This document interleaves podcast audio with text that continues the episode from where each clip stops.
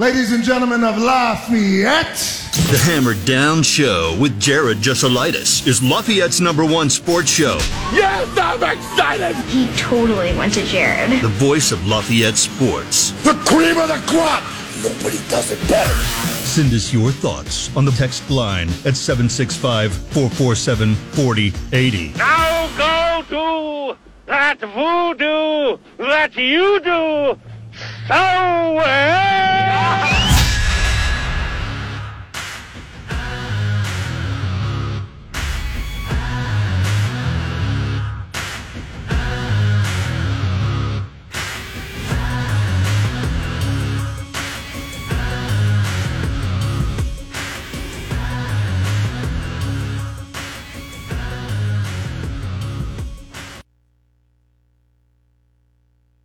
Double A championship. Uh, but uh, again, they continue to roll here. Good show today. We'll have Sam King of the Lafayette Journal and Courier on with us, and uh, he'll talk a little bit more about those Boilermakers with you here. So stick around. Got you covered on that. And of course, we'll also have the Boiler Basketball Show uh, a little bit later on too. Uh, where myself, Jeff Julik, uh, special guest Alan Karpick, special guest Nate Barrett. we'll all talk about what we've been seeing here, that game, what it means. Again, plenty of that talk here for you today. Don't you worry about that. Let's get started like we always do. It's Need to Know News time. Here's your Need to Know News. All right, speaking of men's basketball, down 10 at one point, rallied back for an eight point win over Minnesota. Final score of that one 84 to 76. Like a weird late tip in there to not make it a double digit victory, but whatever. It is a victory.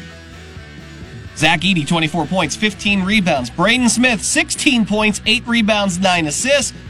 14 points out of Mason Gillis. They're going to head to Ohio State on Sunday. Leaves the Big Ten looking like this. Purdue at 12 and 2 own a two and a half game lead on the Illini, who have to go out to College Park tomorrow. Remaining schedule, six games left. Three at home, three on the road. Those road games this Sunday at Ohio State, next week at Michigan. I believe it's a Sunday tip off there. And then March the 5th at Illinois. Home games are Rutgers, Wisconsin, Michigan State. So you feel pretty good with a two game lead. You could start out Sunday with a three game lead, push that to three and a half with a win at Ohio State. If that's the case with five left, might about be all she wrote. Softball started out their weekend with the win. They beat UIC 2 to nothing. Julia Gossett now improves to 3 and 0 on the season. She hits up the complete game. They've got a second one, I believe, upcoming here. One of I, one of them adjusted their whole series, and I couldn't remember it was baseball, but I thought it was softball. And I couldn't dig up that tweet for whatever reason. I can't remember where I saw it. Anyway, softball does get uh, the W here. So they continue to do work down in Tampa. Uh, their next matchup is scheduled for South Florida tonight at 7 o'clock. That game's actually on ESPN Plus too for those who have such things. Meanwhile, baseball opening up down in Houston today. They have a first pitch at 4 p.m. taking on Stony Brook. Get out to Holloway tonight where wrestling's in town and they will host the Illini and it is senior night. You know how much the Illini love us. So get on out there and uh, support here. There have been a number of high school events that are canceled tonight due to the uh, weather. I know it's not so bad for most of you out there right now, but temperature's going to drop, might get a little bit slick. Double check. Do not assume your game is on tonight. I have seen like CC still in action, but I think like McCutcheon canceled their game with Muncie Central.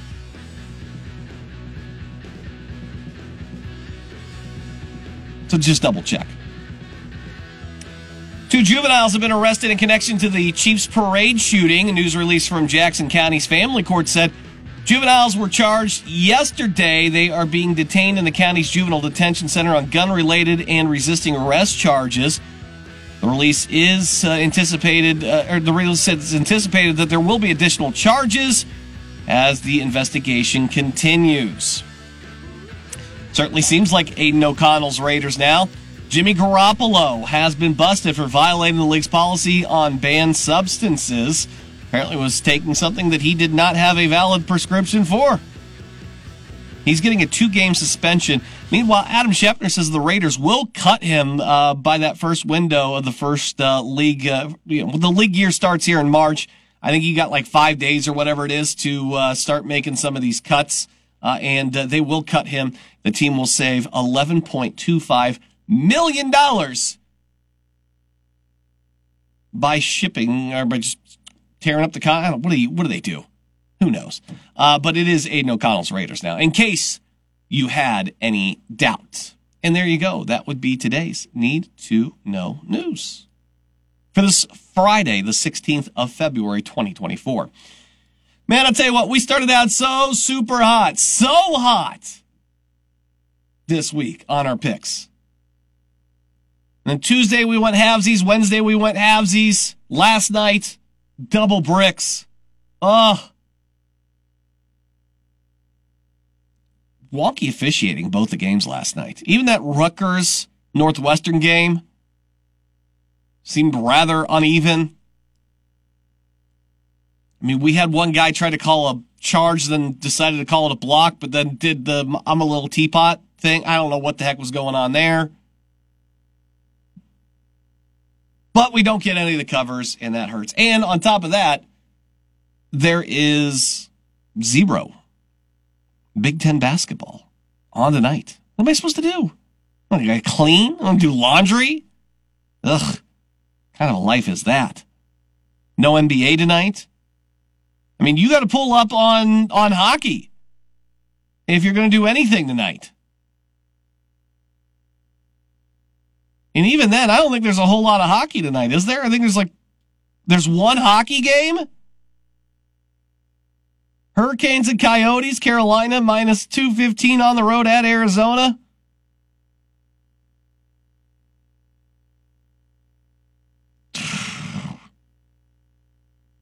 you know, no. It's maybe just a walk away from it kind of night.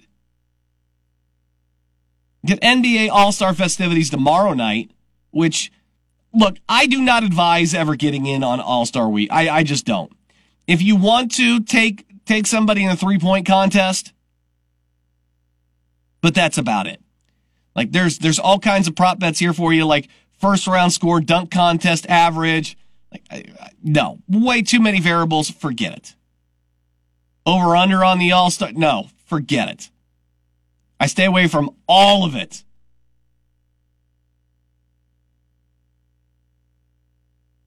I can't believe how do we how do we pencil in sports days like this with literally nothing going on? What else is going on on a Friday night? Is it that bad? That I'm gonna get it become a complete degenerate and bet Ivy League basketball or whatever tonight?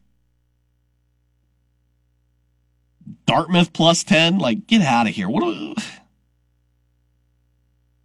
This is egregious. We do have Villanova Georgetown tonight, which is about the closest thing we've got to basketball you might actually want to tune into.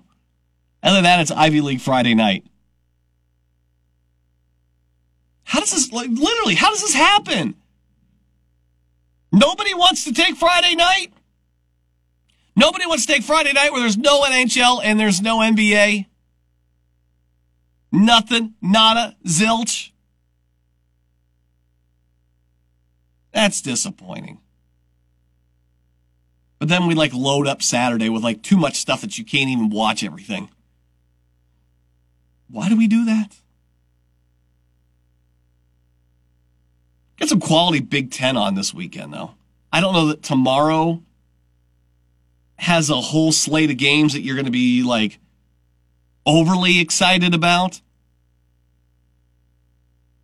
Like Penn State, Nebraska will at least be somewhat interesting, I think, although I think Nebraska probably starts to run away with that one. Uh, Wisconsin and Iowa. I took Wisconsin in Media Mania, actually. Illinois at Maryland. That's like one of those games like both Wisconsin and Illinois. Could they lose it? Eh, yeah. Does it feel really likely? Eh, it just does not. And then 8 o'clock, you get Michigan State and Michigan. Like, I think we're in for one of those weekends. Yeesh. A Sunday slate outside of Purdue any better? I didn't bother to look at Sunday. Northwestern in Indiana and Rutgers at Minnesota. I think Rutgers at Minnesota will be interesting. You know, Rutgers usually doesn't play very well away from home, but they are on a four game win streak. Minnesota has shown a penchant for blowing games at home. Let's not forget the Purdue hangover. We know that record of teams after they play Purdue is very, very poor. Keep it in mind. But tonight, can't make any recommendations. You got the night off. We're going to take a break. Sam King, the Lafayette Journal and Courier, joins us next. We'll talk some Purdue Boilermakers with him here on the Hammer Down Show on 1017 The Hammer and 101.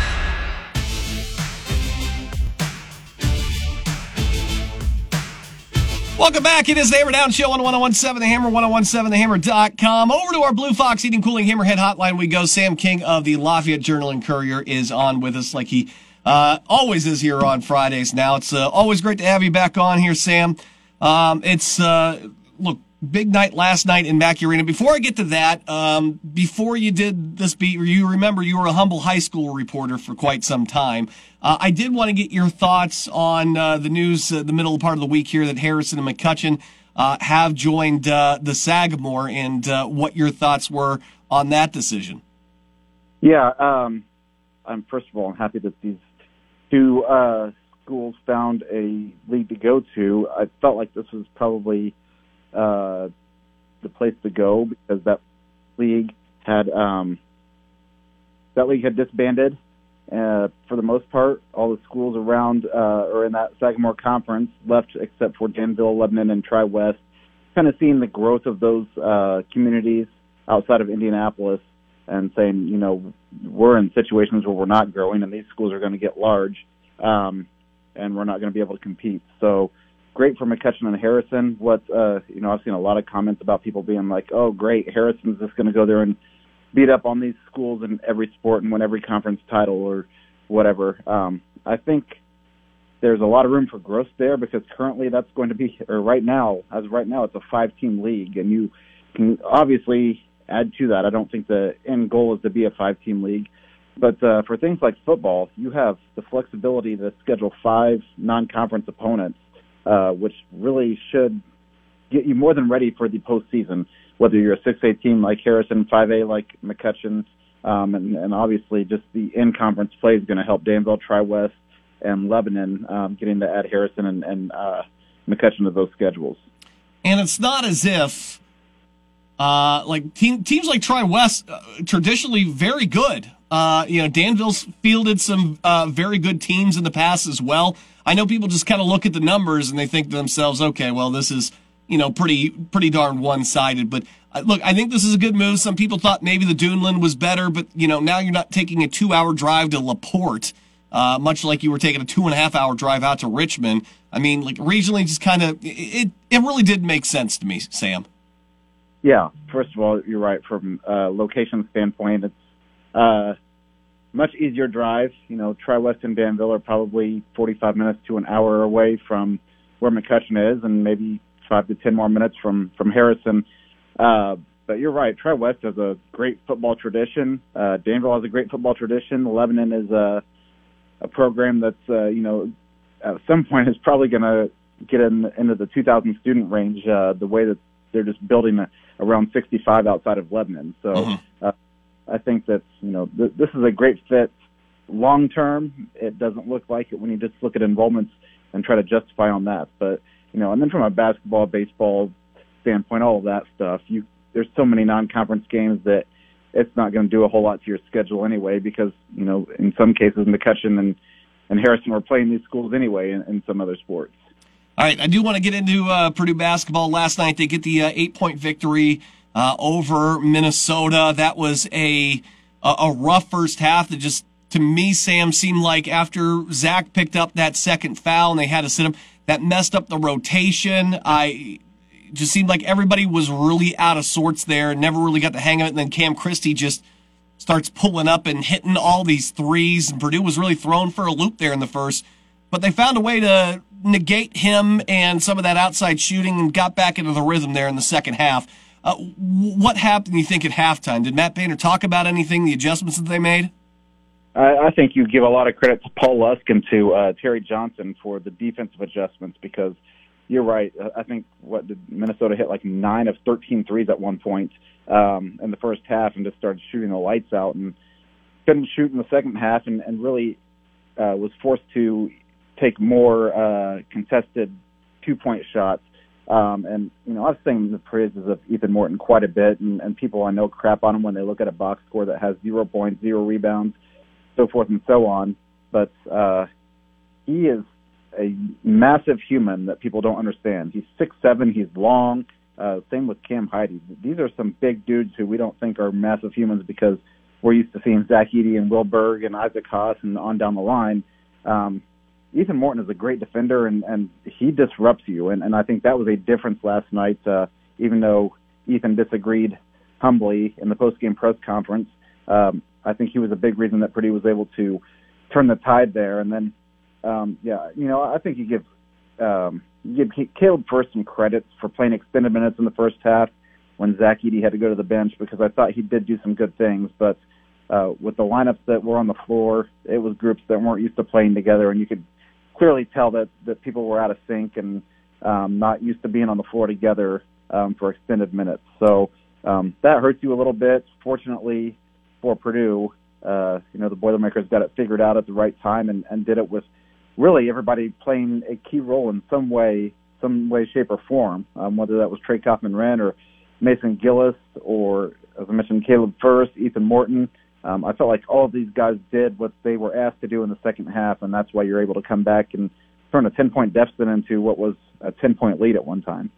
Talking with Sam King here on the uh, Hammerhead Hotline. One thing that I noticed from that game specifically, and I think a lot of fans noticed, was uh, the, the, the big uh, the big man Parker Fox coming in there in the, the limited minutes, he's the guy that was the uh, offensive lineman there and, and, and, makes a transition over to basketball to deal with Zach Edey. You know, Collins talked about he had three big guys with 15 fouls, and they were just kind of going after uh, Zach Edey a bit there and, and banging up on him. Now, uh, in what's probably the most hockey move I've ever seen, and so it shouldn't really surprise me. It came from Minnesota. Uh, they reached down and got a guy who's not a scorer, not a defender, was just a guy there to lean on Zach and try to wear him down. It felt like.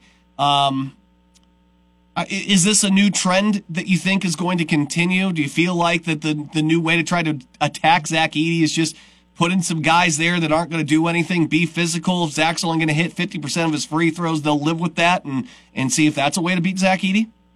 Well, I, obviously after this year, it doesn't matter, but um, this is a massive human being we're talking about that Minnesota had. I saw him pregame, and he's jacked to the gills, six foot eleven, three hundred probably pounds.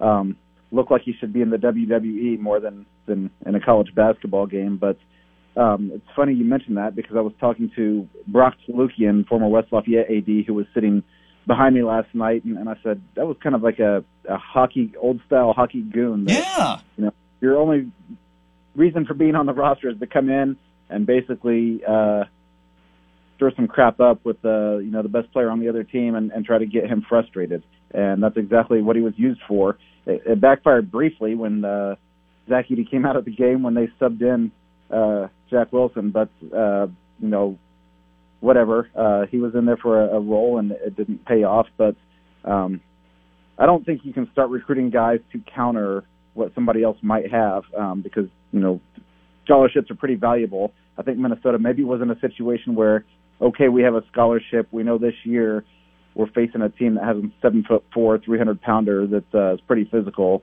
Uh, maybe this is something that can be of use uh, one game out of the season. No, I, I agree. It's not like a long term viable thing, but uh, and I'm sorry, I bet Jack Wilson, not Fox, but um, but I guess what I'm saying here is most teams will have maybe some other guy, a couple of guys down the bench that are just big guys that maybe not aren't skilled. Um, if if Zach's going to hit I mean, what's he shooting right now in the, in the high 50s on his free throw percentage over the last, you know, few games? I mean, Um, if that's the fact, why not go do the the hacky Edey type deal? Put a guy out there that's just you know, uh, gonna lean on him and, and take as much out of Zach as he's gonna take out one of your starters and, uh, maybe see if you can wear him down over the stretch instead of having him wear you down. I, again, I, I thought it was, I, I hate using the term hockey goon, uh, like, cause I don't feel like it's unfair, but everybody's trying everything here against the guy. And I, I gotta wonder if this isn't a new game plan for some schools that have those guys towards the ends of the bench that maybe get in a couple of minutes a game, if that, that are really, really big bodies and just you know, if Zach's going to score over you, Zach's going to score over you, but at least get a pound of flesh out of him. Yeah, and you know Northwestern going into the game that went to overtime at Mackey Arena uh, basically said we have three big guys. That's 15 fouls. Yeah, they never seemed shocked that Northwestern got called for so many fouls when you know you made it known going into the game.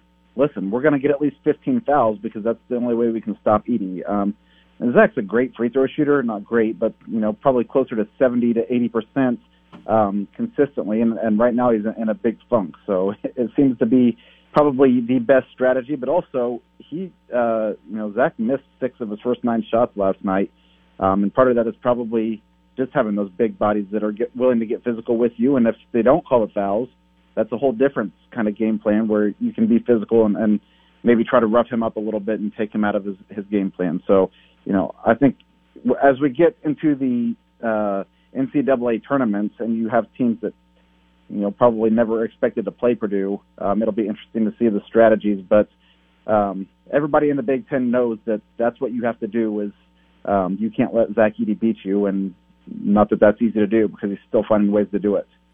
Talking with Sam King here on the Blue Fox Heating Cooling Hammerhead Hotline. The uh, Boilermakers heading out to Columbus Value City Arena on Sunday against a struggling Buckeyes team who has uh, just let Chris Holtmann take a walk. Here's a $14 million check. We'll see you later, buddy. Have fun.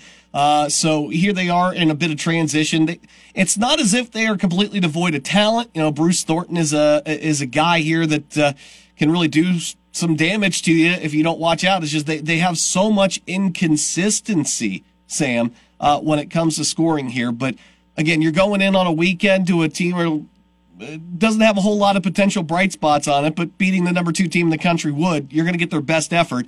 Uh, what are we expecting here on Sunday against Ohio State, and what worries you? Well, people forget now that at one point Ohio State was what nine and two, something like that, to start the year, and and people thought, well, that's maybe a, a dark horse to win the Big Ten this year. With, as you mentioned, some of the players on that team are, are really skilled guys, and and Thornton's probably one of the better players in the league, but uh, things have spiraled. Um, you know, I don't think they've made the tournament two straight years, and this would be a third. And uh, Holtmann's been there seven or eight years now, so uh, you know, I, I hate that they made a move when when the Buckeyes did. Um, you don't know what you're going to get because now you're seeing for the first time this team without its head coach. Um, but as as Matt Painter alluded to last night, you don't scrap what you've been working on since June. So Purdue is, is expecting to see much of what we've seen this season. It's just can you go there and, and play better than Ohio State for 40 minutes? And um, you know, last year it was obviously a down to the wire game too uh, that that uh, ended up with Fletcher Loyer hitting a game-winning three at the end. So uh, I expect this to be probably a closer game than than many people do. Um, but I think this is a situation where if Purdue can win here, you you don't wrap up the Big Ten conference, but it feels like you've all but uh, secured that that Big Ten championship and probably have the one seed in the conference tournament uh, come March. Especially if Illinois decides they can't go out and win at Maryland, and uh, you're going into the game with a uh, three game lead, and then that would leave you with what uh, five games left a three and a half game lead, and half those games at home. That would be a uh, pretty nice spot to be sitting in, especially when your road game is out at uh, at Michigan at that point. Sam King of the Lafayette Journal and Courier again. He'll uh, be on the road covering that game in Columbus on Sunday. So uh, make sure you're following them. Although, from what I'm told, you might be able to go scoop up a pretty uh, cheap ticket and go on out there and join them. Doesn't seem like they fill up that place very often, but maybe Sunday will be different. Uh, Sam, it's always a pleasure talking uh, with you here on, uh, on on a Friday. I know before you get out there Sunday, you're probably going to be pretty darn busy. I mean, there's so much high school stuff going on this weekend with boys swim sectionals. We got uh, wrestling state. I mean, uh, still more boys hoops and stuff. What are you keeping busy with this weekend? Uh, I'm still trying to figure that out. The the Purdue women also host Nebraska tomorrow. Oh, that's so. It's the rep the ring giveaway night too. Alumni game there too. Yes, there's all kinds of things. It's a this time of year is always busy, and um, wouldn't you know it, we're getting close to basketball sectionals, and there's a few inches of snow on the ground. Yeah. Well, no, that that always saves it. You always tell me it's that first week of sectionals, right? That's uh, that's when the snowstorm hits. Well, that's an old Clayton Duffy theory, so I just stole it from him. Uh, don't forget, sectional draw is Sunday, by the way. So uh, plan accordingly. Although I think there's supposed to be like 60 next week. We'll see what happens. Sam, it's always a pleasure. Uh, enjoy your trip out to Columbus. There, we'll talk to you next week. All right, buddy. Sounds good. Thank you very much. Take care, Sam. All right, you stay right there. We're going to come right back. I got plenty more Hammer Down show for you next on 1017 The Hammer. Thank you, Sam King, for being on. It's the Hammer Down show on 1017 The Hammer and 1017thehammer.com.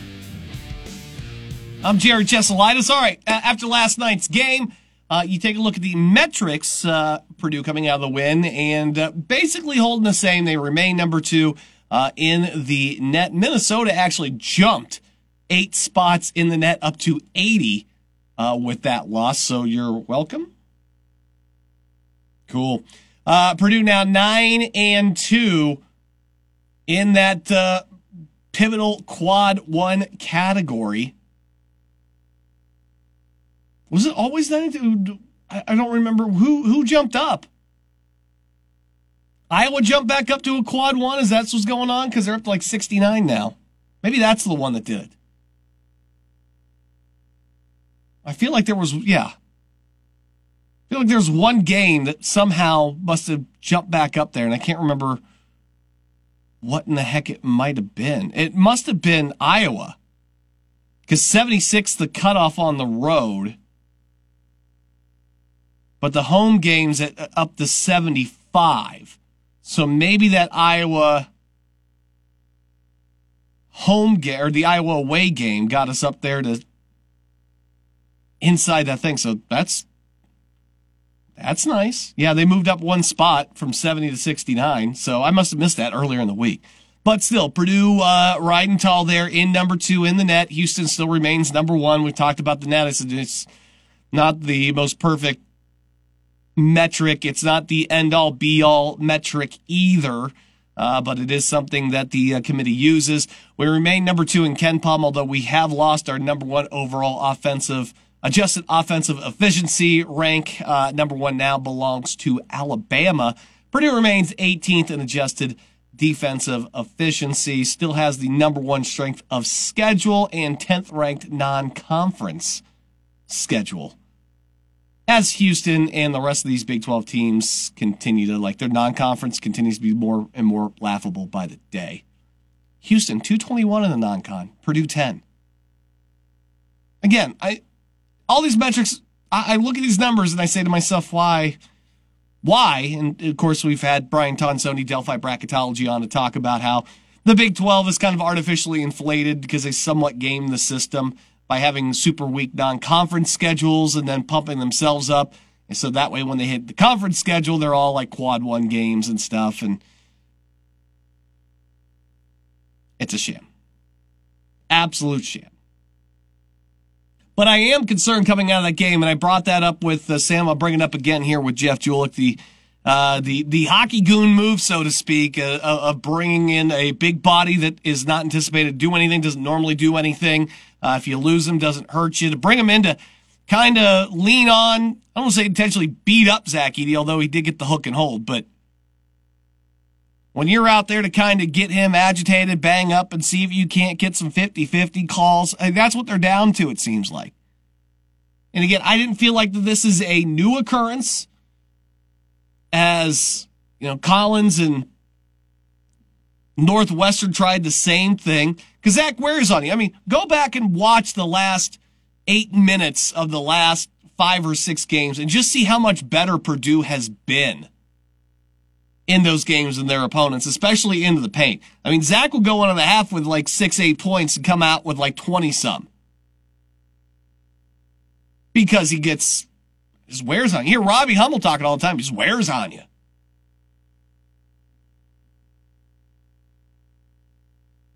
So I would anticipate Ohio State trying to do uh, perhaps the same thing, though they lack the depth, I believe, to really properly pull off that whole way of doing things. I mean, Zed Key is 230, but, you know, he's 6'8. He's coming off the bench now. You got a freshman at 6'10, 250 in Austin Parks. I don't know if he's played or if he's redshirted. And you're certainly not bringing off uh, a kid that you're redshirted. No, he's played six games. No, he's playing like one minute, two minutes, six minutes. But you wonder at 6'10, 250 if that's not something that they're going to try to incorporate a little bit more. But that's what they, and that's it. That's what you got coming off the bench.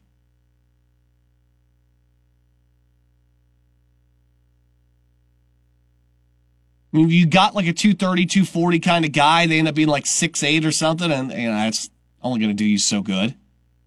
But most of these guys that have the the heavier weight, the 230, the two you know 250, most of these guys are only seeing a few minutes at a time.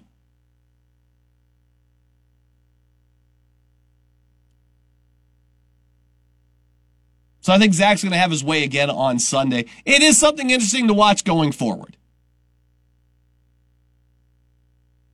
If you don't keep your starter out a little bit, try to lean on him and then see if you can't even it up a little bit by the time because you could tell Zach was very timid after that second foul, making sure not to get that third foul. Even into the second half, uh, it didn't look like he was as aggressive as he wanted to be at times.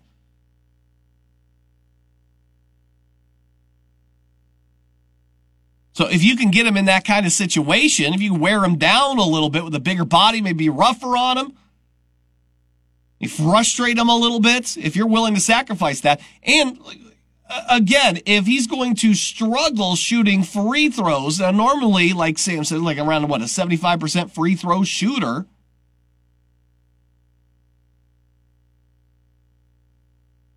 But if I'm a coach and I'm looking at, I'm losing this matchup, I'm saying to myself, uh, maybe maybe if I beat up on him and I weather that storm, eh, maybe he's not beating me as much. Uh, look, he's a over 60% field goal percentage, right? You leave out that spot for the N one, certainly. Yeah, I get that.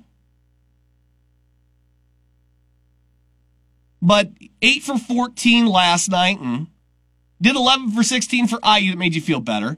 But he shot 50% against Wisconsin, 47% against Northwestern.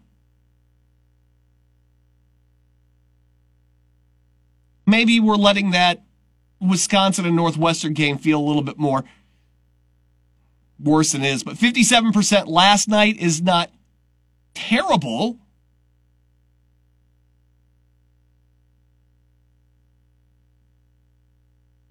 But still, you're playing the numbers game with that.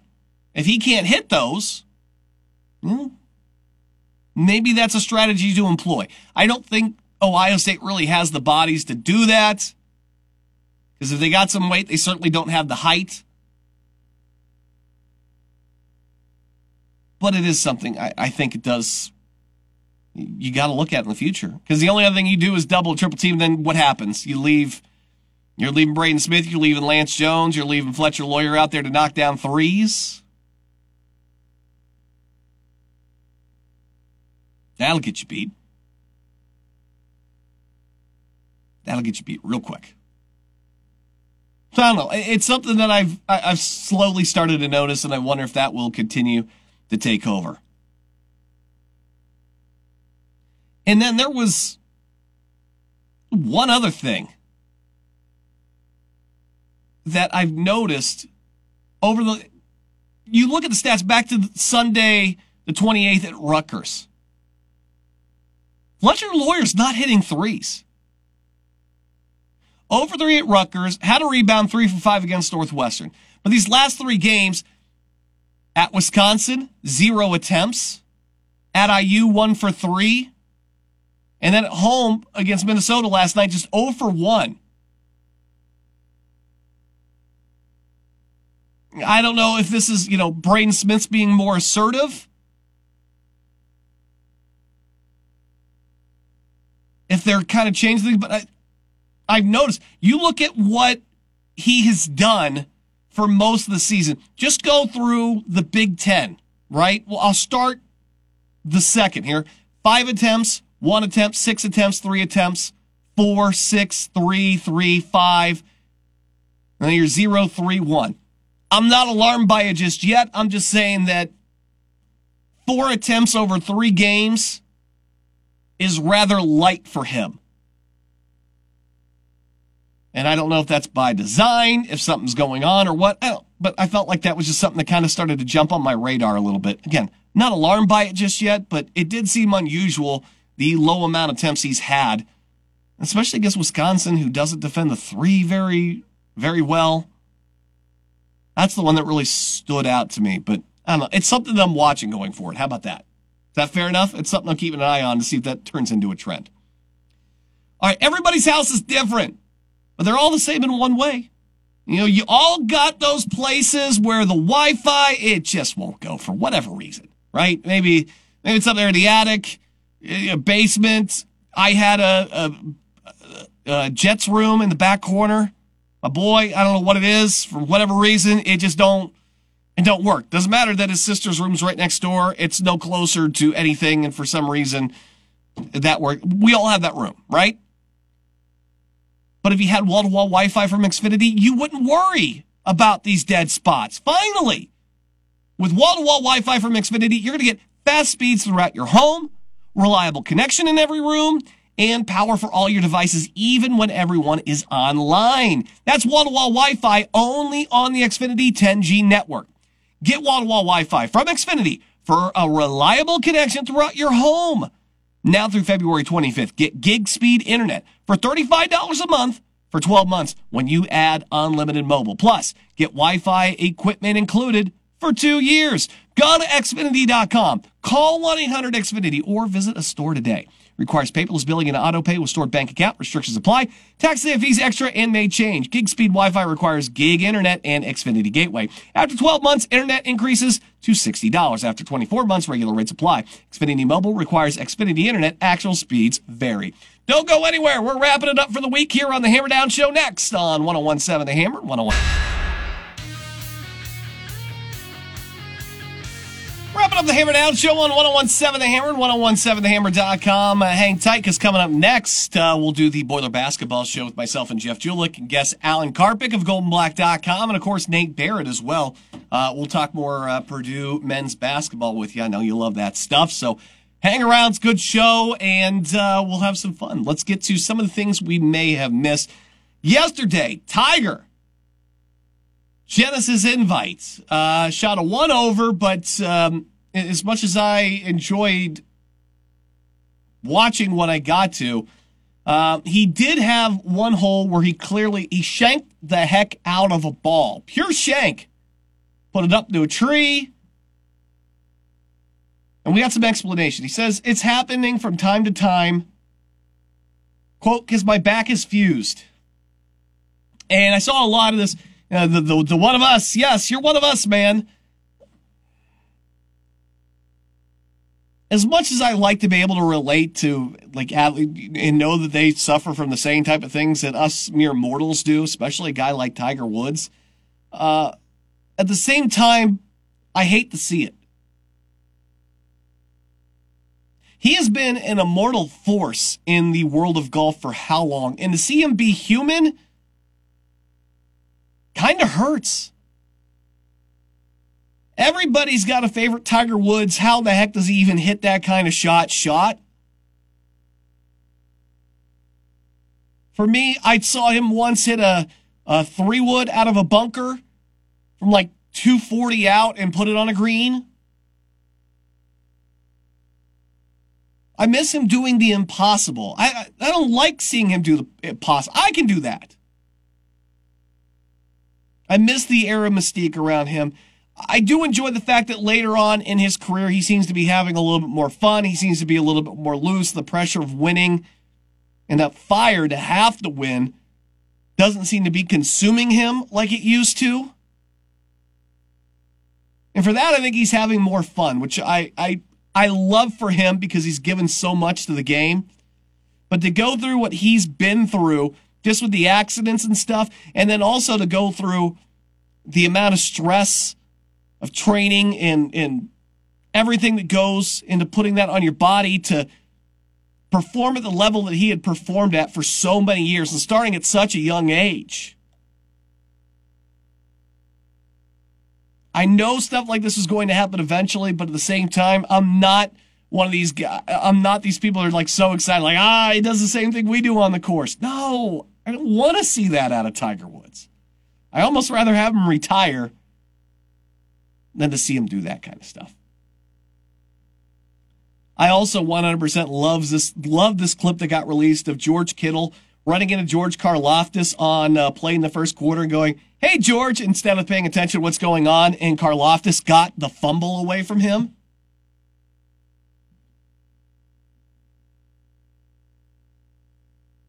I mean, it's it's just it's perfect. After hearing the 49ers had no clue what the overtime rules were and making that mistake, it just it's a microcosm of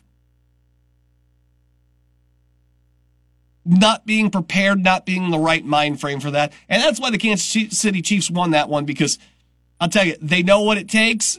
They know they've, they've been there, right? Now, San Francisco's been there. They'll be better for that. But there's something to be said when you know exactly how you need to conduct yourself through that entire game because of the longer halftime, the pressure, all that. That experience counts for a lot. And then finally, uh, you probably didn't hear about this, but a young woman named Lauren Taylor yesterday set the NCAA record for all divisions with 44 rebounds for her Francis Marion team. 44. That's 30 defensive, 14 offensive boards. I'm sure she's just tall, right? Checks the stats. Five foot 11. 44 rebounds, five foot 11. Size is nothing. She also set a career high with 34 points. And she had her 18th double double of the season. it's five foot 11. Good for her, man. The previous mark was 32. She put up 44 and she is 5 foot 11. No excuses. Good for her, man. That does it for us here on the Hammer Down Show. Big thank you to Sam King of the Lafayette Journal Courier for being on with us on Fridays. He loves to do that, and uh, we love having him on here. So give him a follow this weekend. I know he's going to be a busy guy, but he's got you covered in Columbus on Sunday. So make sure you check him out. We're back again on Monday. I'm trying to get his buddy uh, Ethan on here because we'll have the uh, sectional draw for high school hoops. And uh, it's a big high school weekend with uh, wrestling states. Uh, we still got girls basketball going on. Uh, we've got, like I said, that sectional draw, boys swim sectional, so much stuff going on. So uh, we're back again on Monday. Basketball show is next on